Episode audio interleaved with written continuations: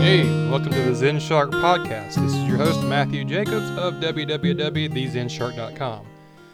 Right off the top here, I would like to explain that the reason that there are some errors in my podcast, and it's not because my equipment's not fantastic, but it's because I'm not going to edit and, and let my OCD go crazy and spend three hours on each five minutes of this podcast on any podcast and try to make it perfect. I prefer to have the errors in it so that you know that I'm being honest and straightforward rather than trying to polish everything up and insult you. But anyway, moving on. This week, this episode, I'm going to discuss a question that gets asked of me that I never answer because I, I really do I allow myself to be personal or let my personal effects out.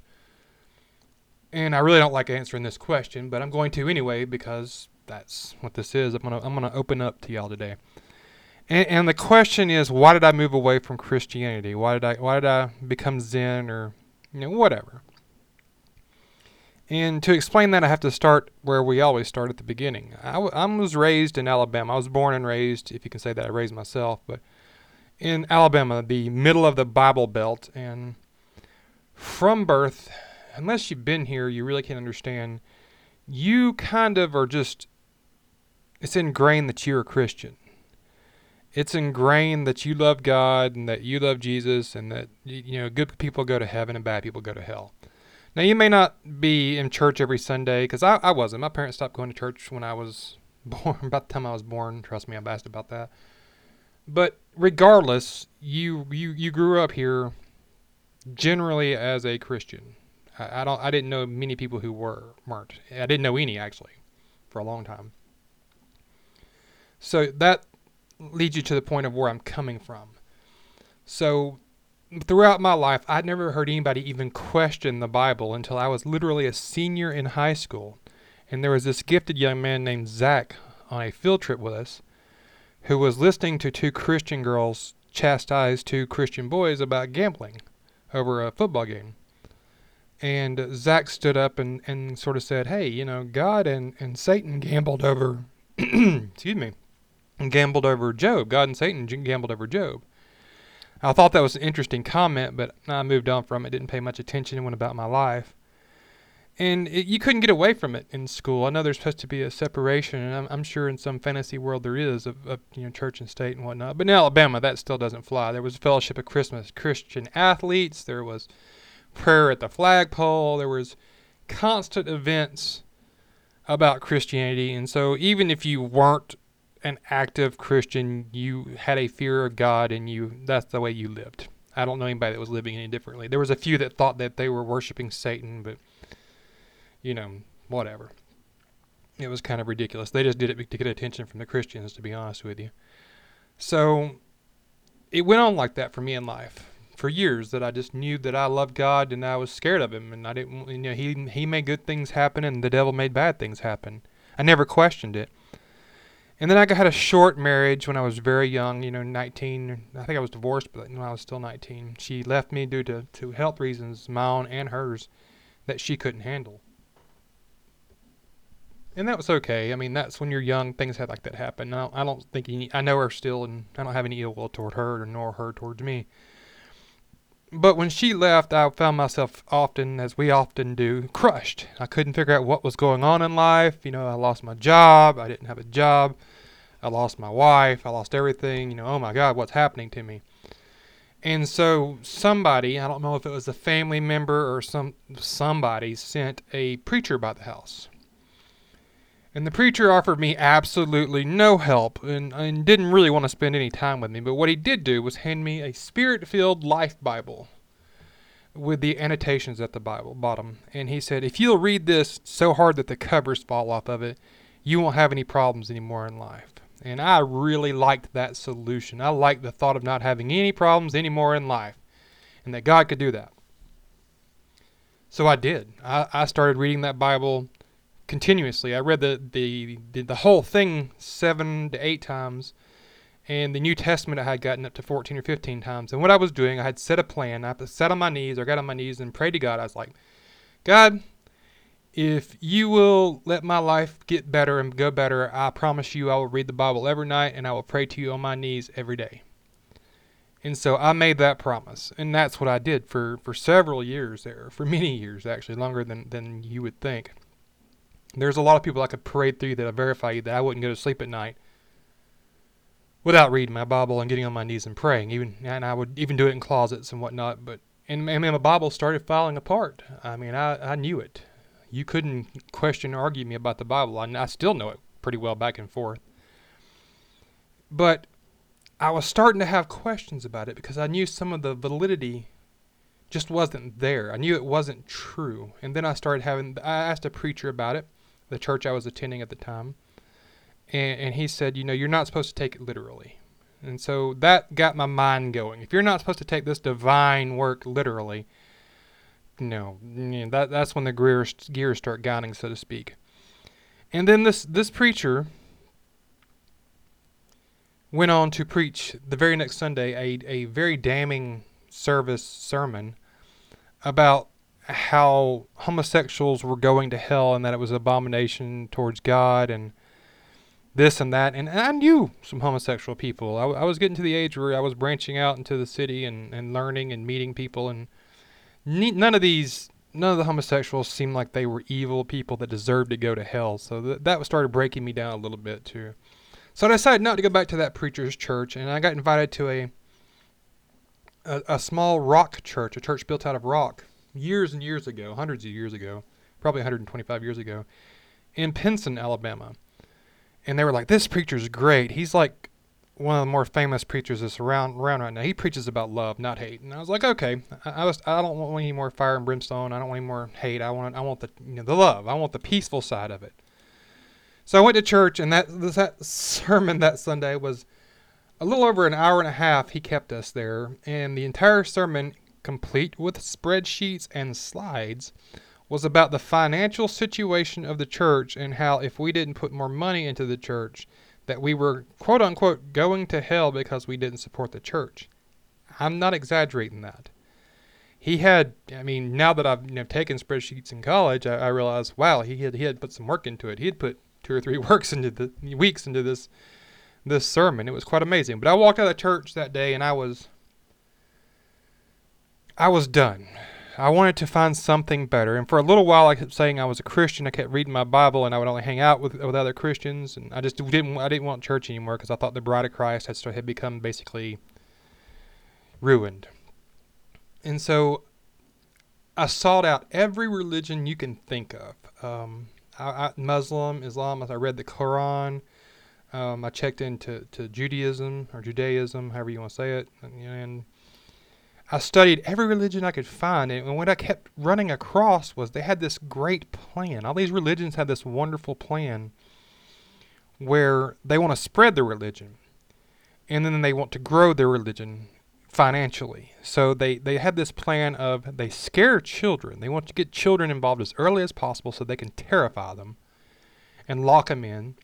And then with the middle aged people who might have a thought of their own, they entrust them with the responsibilities, which gives people false security. And then with the elderly, it gives them hope because the closer you are to death, the more you need to think there's something pleasant waiting for you afterwards. Every religion was very much the same. And then I was assigned.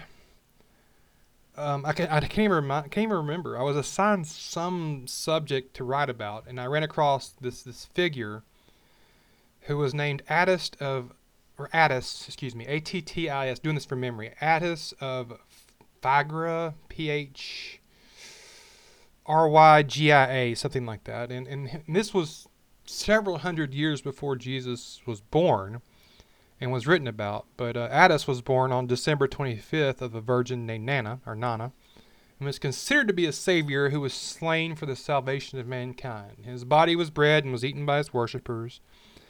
He was part of the Holy Trinity. He was the divine Son. And, and, and on Black Friday, he was crucified on a certain type of tree. And when his blood ran down, it redeemed the earth. He descended into the underworld, and after three days, he was resurrected. And I was like, dang, that, that sounds familiar. It's just a couple hundred years before Christianity and before Jesus walked the earth. And so I kind of looked into it, and then there were so many more that matched up. You know, Horus, the, the, the famous Egyptian son of the uh, of God, I think it was Osiris that was, um, of course, his birth was heralded by the morning star. They celebrated his birth by the Egyptians created a, man, a, man, a manger and a child representing him through the streets around the winter solstice, you know, right around December 21st or December 25th. And you know, he he had walked on water, he had cast out demons, healed the sick, restored sight to the blind. He was crucified, descended into hell, was resurrected after three days. And the list went on and on. There was, you know, there was Zoroaster and Glaucon and, and, and Hercules even, and Di, Di, Dionysus. I can't remember that name. Dionysus, something like that. Romulus, uh, uh, you know, Krishna, and even Buddha. They all had stories that seemed to be taken and, and moved into Christianity. And, and that blew my mind. I was like, wow. Is this book that I'm reading, this Bible, is it complete nonsense? Is it? But the entire time I was doing all this, I was still getting on my knees praying every day and still reading my Bible every day. And then I ran into a Zen master. And I had no opinion of what it was going to be. I I realized I was going into every religion trying to find out if it was better than Christianity, and I was just going to stick with the best one. So I was sticking with Christianity so far. And I liked to argue with the with the leaders of each religion that I was was talking to. That way, I could you know make them do battle.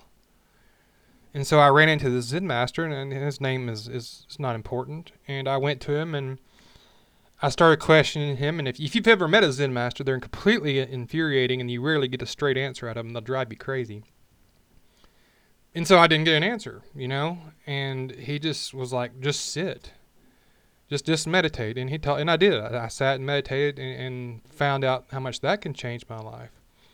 And then eventually, I became ordained and got my Dharma name and, and all this stuff. And ordained is the poor choice of words there and things of that nature. And finally, after all that, I, I spoke to him and I was saying, you know, I, I really, really like this Zen stuff. It makes sense. It's about the truth, isn't it? And he was like, yes, it's just about reality and whatever you deem as the truth. And I was like, well, I can't turn away from Christianity. And he's like, well, it doesn't matter. You don't have to. But why are you? You know, why, why do you struggle with this? And I said, I'm terrified that if I stop reading my Bible and stop praying every day, that God's going to punish me. And he kind of looked at me strangely and he went, If you're terrified of something you're worshiping, is that really a reason to be worshiping it? And I went, What do you mean? He goes, If there is a God, and he built all this and created all this for you, do you think he created you just to sit around and worship him, just to have this set of rules? And like a light went on in my head, and I went, no. If there was a God, he wouldn't do that. And if there isn't a God, that wouldn't happen. And then he goes, that's the answer right there is that we don't entertain that question. It doesn't make a difference if there is a God or if there isn't a God. If you're, you know, it doesn't make a difference if you want to be an atheist or want to be a Christian because there's no answer to it and there's no truth to be found. You'll never know until you're gone from this planet if you know then. So there's absolutely no point in entertaining the question because it has no foundation in reality.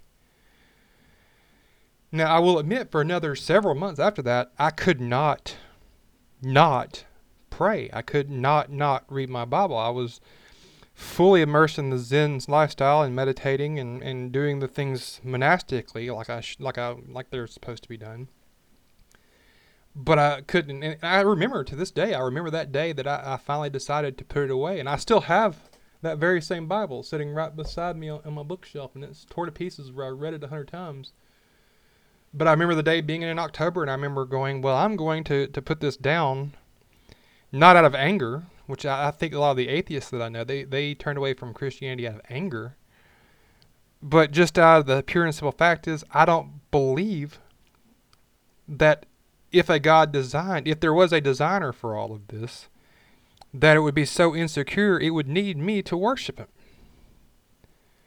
So I would recall that day where I said, I'm not going to pray anymore uh, in that way, and I'm not going to read the Bible anymore and revere those words as holy work because they are just words of man. And I know Christians today who have wonderful lives. I have one a friend named Laura that is just a gorgeous woman that is married and just the best person you could ever hope to meet and she's a child of God if there is one. And she makes the lifestyle look really good. And and I still have issues and you know, other people I know, Christian or not, have issues. They all deal with the same issues. Things did not change when I progressed beyond what I had been instructed as a child. Things did not get worse. If anything, things became clearer and it freed me up to relax and start trying to get rid of stress. Because being a Christian is incredibly stressful. Now, there are people who enter this next step and go, well, that means I can do whatever the hell I want to do. I can, you know, I can I can sleep with many horrors. I can do all these things. I can do drugs. I can stay high. I can stay drunk. I can do whatever I want to do because there's freedom in not having a God. Well, that's fine and dandy. It's just not true because if the only reason that you needed a God was to do the right thing, then you didn't really have a God in the first place. You just had a master. So I still try to do my best to do the what I consider to be the right thing and, and consider to leave and consider that I try to live a pure life, purer life. I just didn't need the crutch anymore. And so I say all this today and just to to answer the question of how I moved on from Christianity and why I did. And the fact that I have no anger towards Christianity and the fact that I do often find atheists to be a bit silly because they are angry for no reason. It's like, you know, Christianity touched them inappropriately or something and they and they fight through it and become angry.